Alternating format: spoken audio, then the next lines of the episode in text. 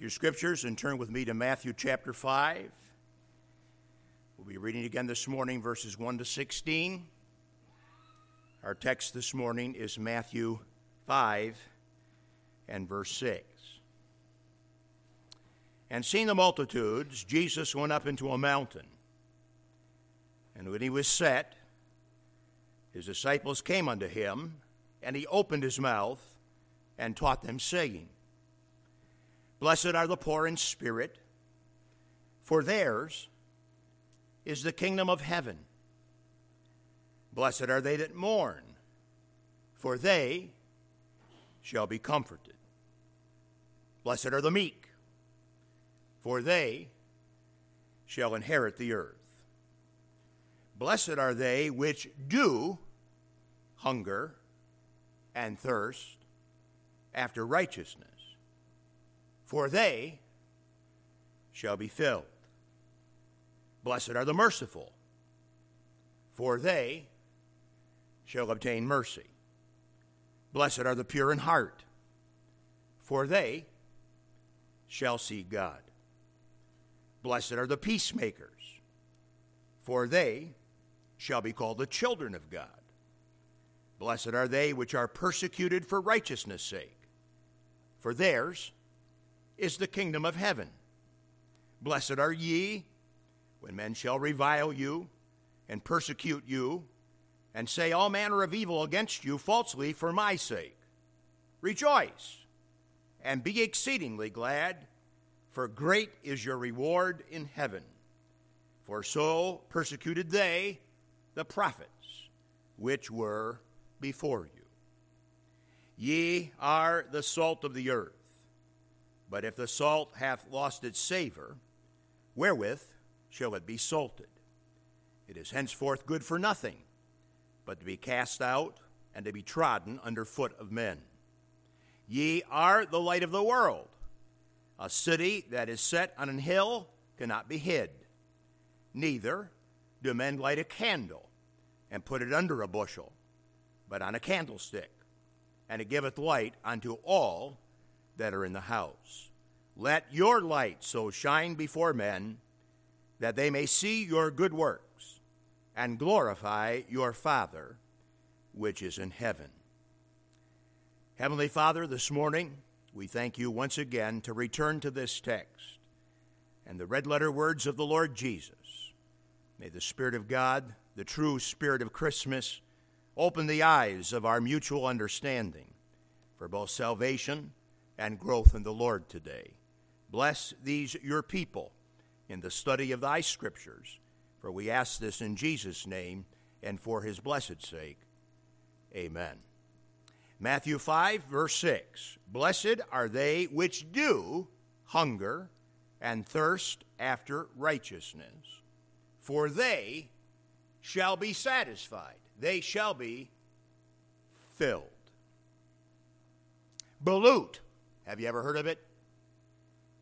Balut. Orlin was a veteran missionary friend who had served many years in the Philippines. And he uh, was a missionary turned pastor in his senior years at the request of his sending church. He and his dear wife, Mabel, uh, befriended our young family when we were ministering many, many years ago out in Iowa. Uh, as Christmas approached, uh, I asked Orlin and Mabel what they were planning to eat on uh, Christmas Day for dinner. And Orlin said, Balut. And he said it with a big old smile. Uh, the veteran missionary from the Philippines told me that he couldn't wait to sink his teeth into some rightly pre- prepared balut. And of course, I had no idea whatsoever as to what balut was. And uh, based upon some of my former conversations with Orlin, I was almost afraid to ask. Uh, but uh, I did ask, and I found out that day that balut is a fertilized and developing duck egg, lightly boiled or steamed, and eaten right out from the shell. Now, I can tell you that you can call it eating, but it really involves a lot of slurping. And uh, actually, there's very little chew to it if indeed it is rightly prepared. Uh, we received an invitation for Christmas dinner that year, and I said, No, thank you. I've never regretted that. I, have, I don't have any qualms whatsoever about turning down that invitation. Believe me, I say yes to duck hunting. I certainly have eaten roasted duck, but chewing on an unhatched duckling is no dinner for me, especially Christmas dinner. I have no natural taste nor desire for little ducklings in the egg. And I believe it, no great loss, to have missed that welcomed experience in the life of a veteran missionary from the Philippines. Food is a part of everything we do in celebration. And thereby, it is a part of the celebration of the period called the holidays. The Lord Jesus said something very important about food. Jesus said, Labor not for the food that perishes, but for the food which endures unto everlasting life, which food the Son of Man shall give you. For him hath God the Father sealed.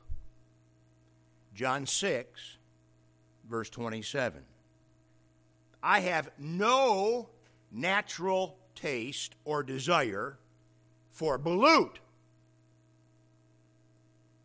But I also have to be honest to say this morning that I have no natural taste or desire for righteousness. And neither do you. No natural taste, no natural desire for perfect righteousness as God is righteous. And yet we know that the lack of gifted experience in the food that is righteousness is indeed eternal loss. King Jesus said on the day of record, Blessed are they which do hunger and thirst after righteousness, for they shall be filled. If you do, as I now do, then you know that God Himself has gifted you with His eternal favor. All people do have a drive and desire for things to be right as they view right and fair. But the righteousness of verse 6 is the righteousness as God is righteous, and as God, as a matter of fact, loves righteousness. God is righteous, and God loves righteousness. The only thing that makes the truth of 5 6 palatable to any of us is that God, who alone is perfectly righteous, is able and willing to make righteous. On this day set aside to recall the incarnation, we make much ado over that one way in which God does make right. I still have no experience with balut and have no plans whatsoever. And yet, thank God, and God is to be thanked, that I have experience in the food that results in everlasting life. And you can be sure of this. You can be sure of this. If you meet anybody who is starving for righteousness, you can be sure that God is to be glorified as the source for that appetite.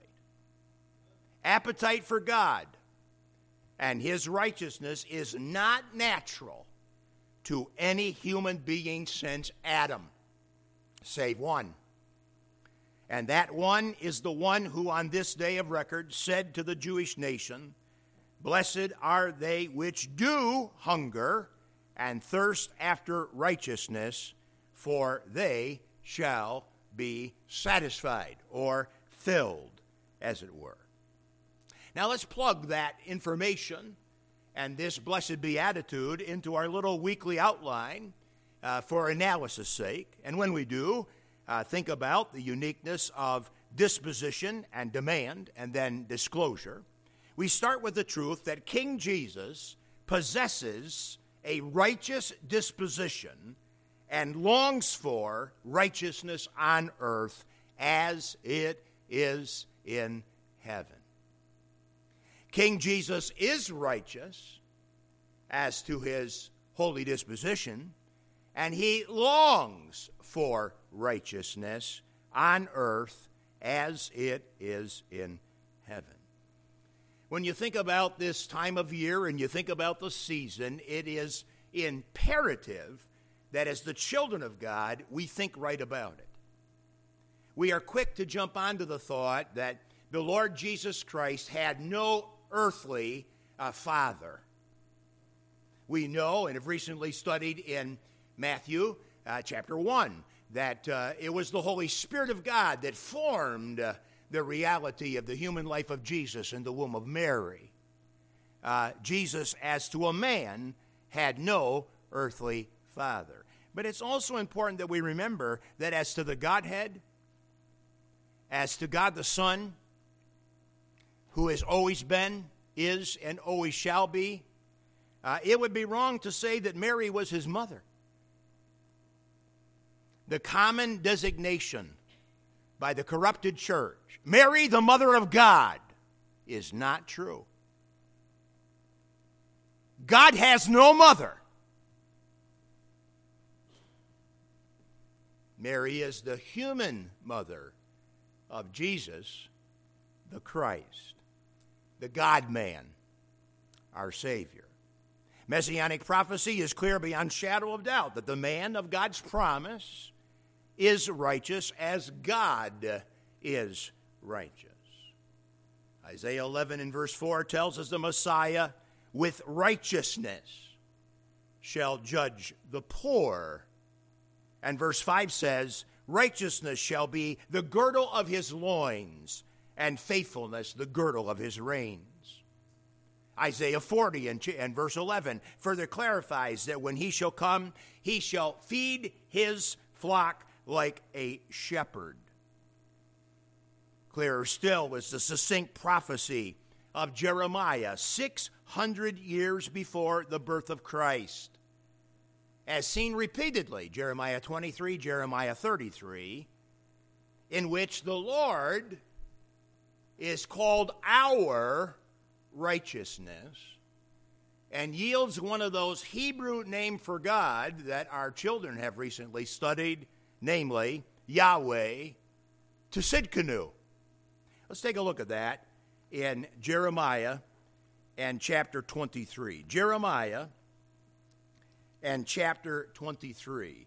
5 and 6 are the verses of our prophetic interest this morning concerning the designation of Messiah as Yahweh to Tsidkenu, which is by translation, the Lord, capital L, capital O, capital R, capital D, our righteousness. Jeremiah 23 5. Behold, the days come, saith the Lord, that I will raise up unto David a righteous branch and a king shall reign and prosper, and shall execute judgment and justice in the earth. Not only is this coming king a righteous branch, he is righteous, but he ministers judgment and justice. He ministers righteousness. He is righteous and he ministers righteousness. That is a clear messianic prophecy. Verse 6 In his days, Judah shall be saved, and Israel shall dwell safely. And this is his name, whereby he shall be called. Hebrew, Yahweh Tsidkenu. English, the Lord, our righteousness. Now, if you think upon those verses and you meditate upon them and you take them devotionally for your own soul on this day, you will clearly be able to see three facets of righteousness. The righteousness which is the branch, He is righteous. The righteousness which the branch ministers, as that king ministers judgment and justice, righteousness from God. And then his name reveals the truth most precious, and that is that this one who is righteous and ministers righteousness has become our righteousness.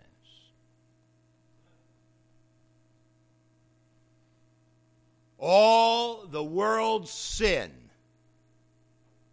was placed on the righteous one.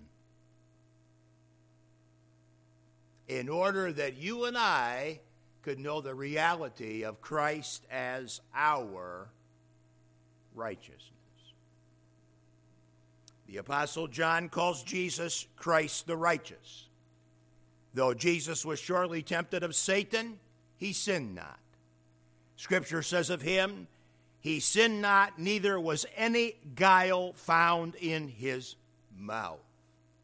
Luke tells us that when the demons were confronted by the Lord Jesus, that those uh, evil spirits correctly referred to him as the Holy One of God. Luke also tells us of a big catch of fish upon the word of Jesus, after which Peter, seeing something of the stellar, pure righteousness of God in Christ, said to Jesus, Depart from me for I am a sinful man, O Lord.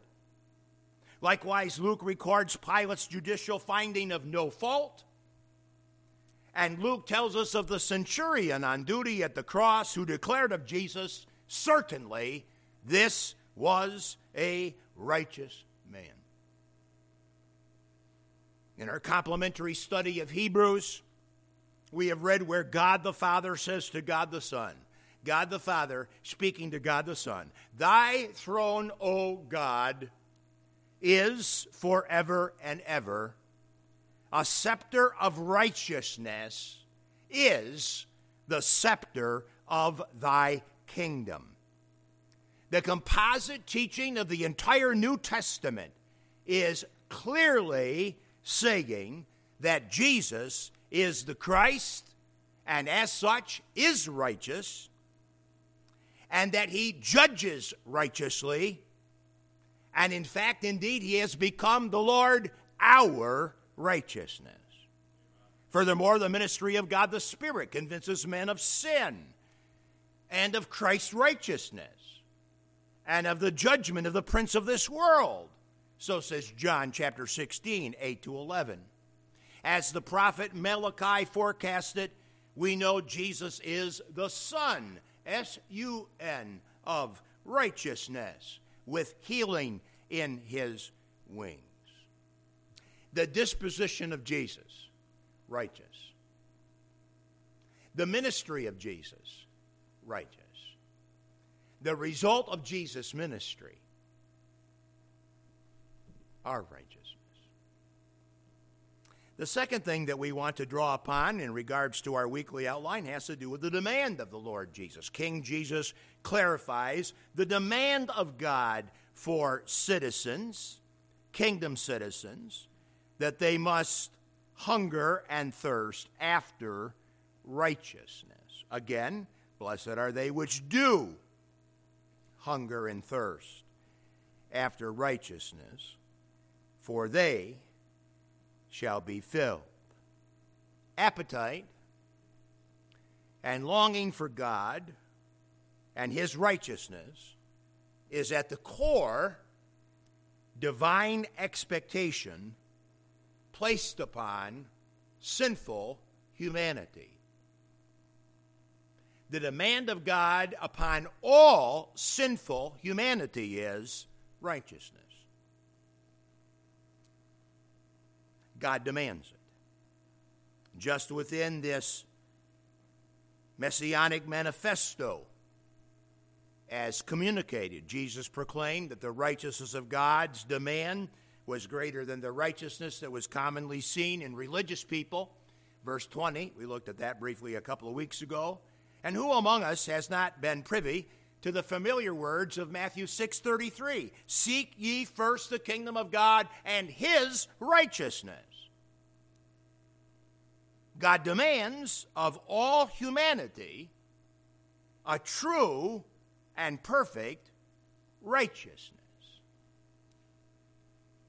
The question is do people seek God and His righteousness? Do people seek God and His righteousness? It is God's demand. And it's God's demand not only upon the nation of Israel when Messiah uh, sat before them on the hilltop and presented the kingdom offer of that generation, a kingdom offer that the nation refused.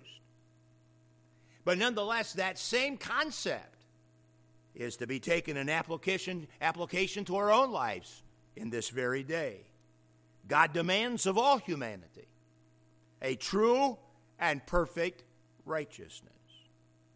The disposition of Christ is that which launches the truth of God's demand as clarified.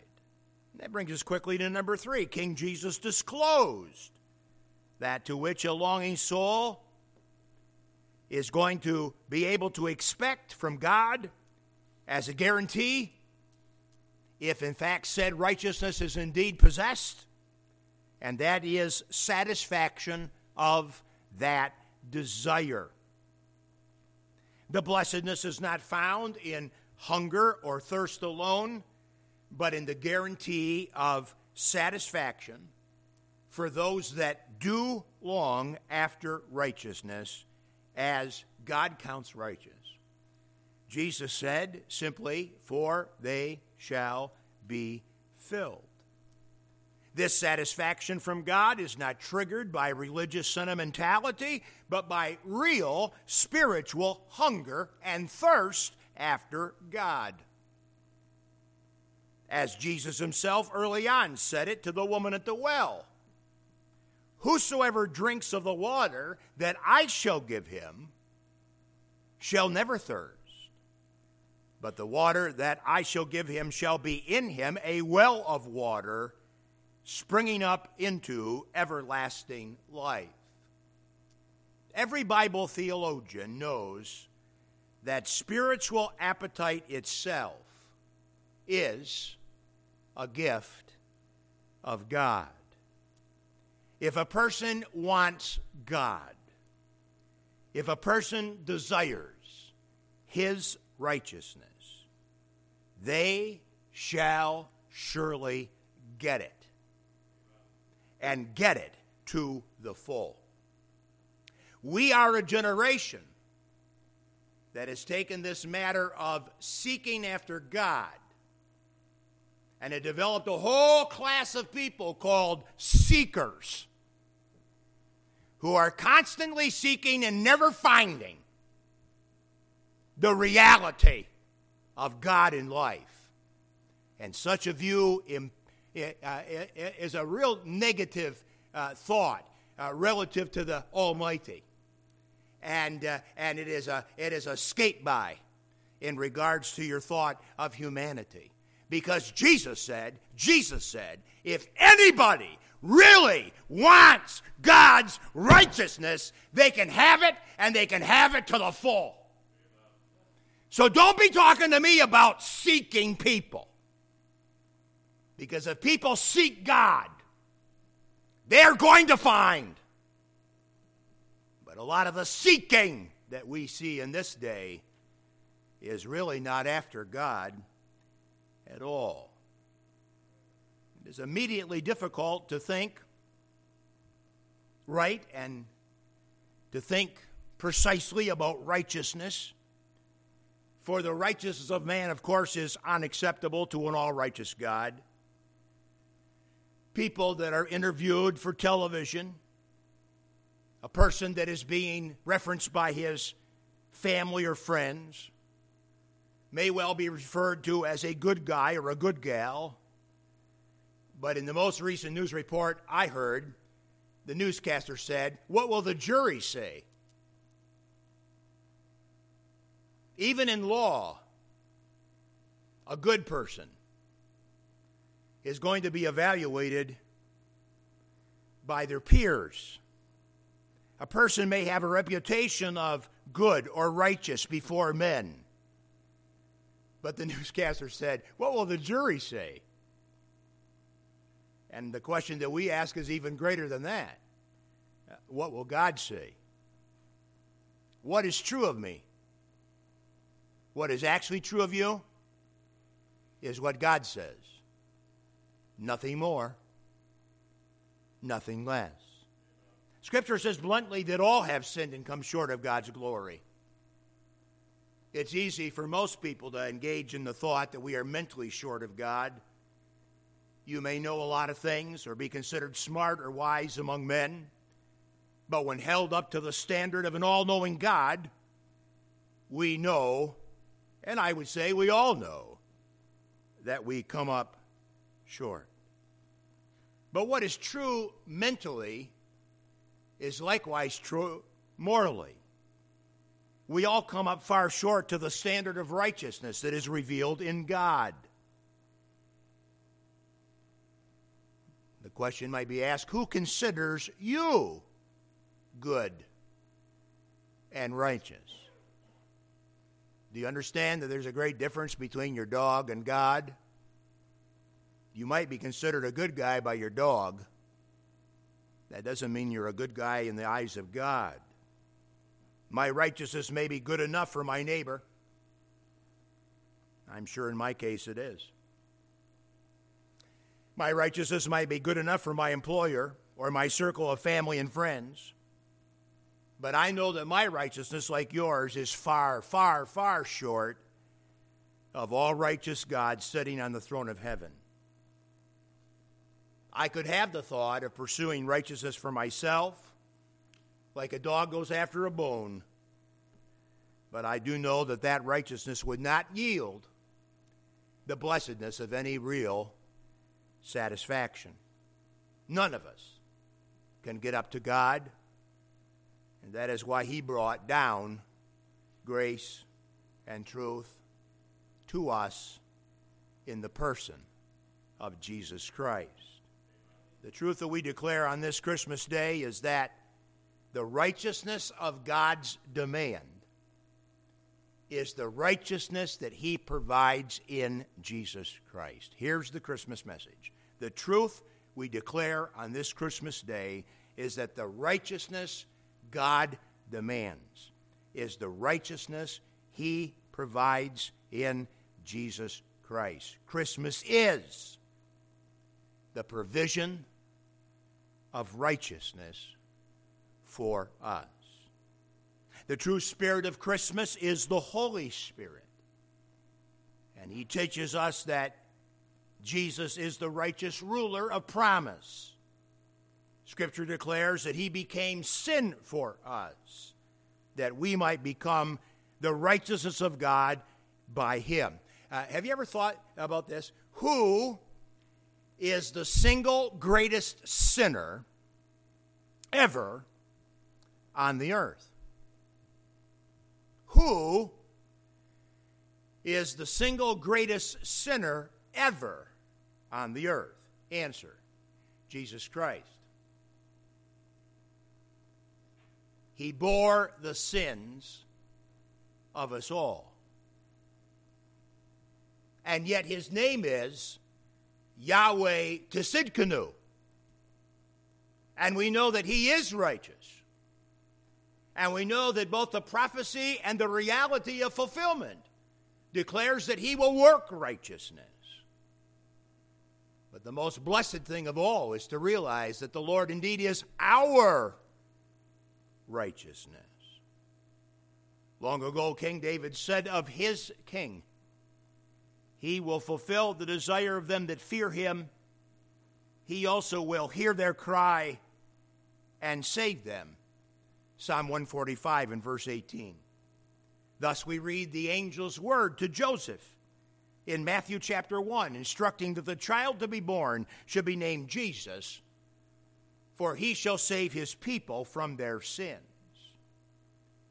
Saints of God for thousands of years have raised the warning of separating the truth of the cradle from the truth of the cross, and the truth of the cross from the truth of the crypt, and the truth of the crypt from the truth of the coming.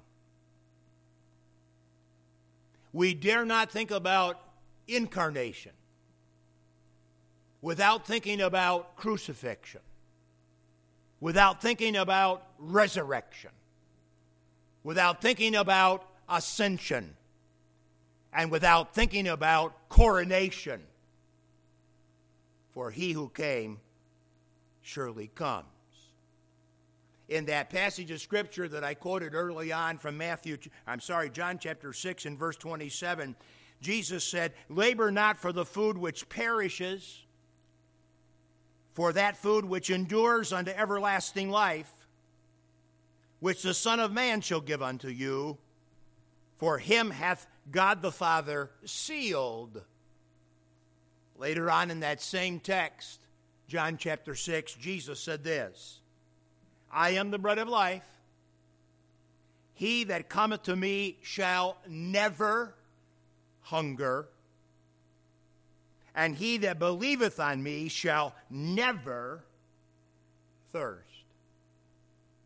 Both John chapter 6 and Matthew chapter 5, the Lord Jesus is speaking about your and my eternal satisfaction in Him. Eternal satisfaction is found in and by Jesus Christ. Period. Only in Jesus Christ is eternal satisfaction to be found. One of the most popular prophetic verses of this holiday season is Isaiah 9 6. The first half of that 2,700 year old prophecy reads For unto us a child is born, unto us a son is given and the government shall be upon his shoulder. It is commonly thought that the reading of the child born, son given, government upon his shoulder all refer to a similar period of time when, in fact, we as God's people know that the child born is about the incarnation or about Christmas. And about 30 years later, the Son was given in crucifixion. And believers have now, after resurrection and ascension, been waiting for some 2,000 years for the Son to be given at his coming again, his coronation in power and great glory. When he that came comes, then he will rule the nation as King of Kings over the earthly Jewish empire of promise and prophecy. No single passage of Scripture better depicts the spirit of this season than Matthew 5, 6, and 7. Jesus said, Blessed are they that do hunger and thirst after righteousness. because they shall be satisfied. Heavenly Father, what a joy it is this morning to point to the bright light of Christ and the satisfaction that we can have in the Savior and in Him alone. He who knew no sin became sin for us, that we might be made the righteousness of God in Him. He who is righteous and works righteousness in the earth has become our righteousness by faith in his blessed name. Oh God, we thank you. Oh God, we praise you. And we pray that our response on this Christmas morning would be a fitting heart response unto thee, our God. For we ask these things in Jesus' name and for his blessed sake. Amen.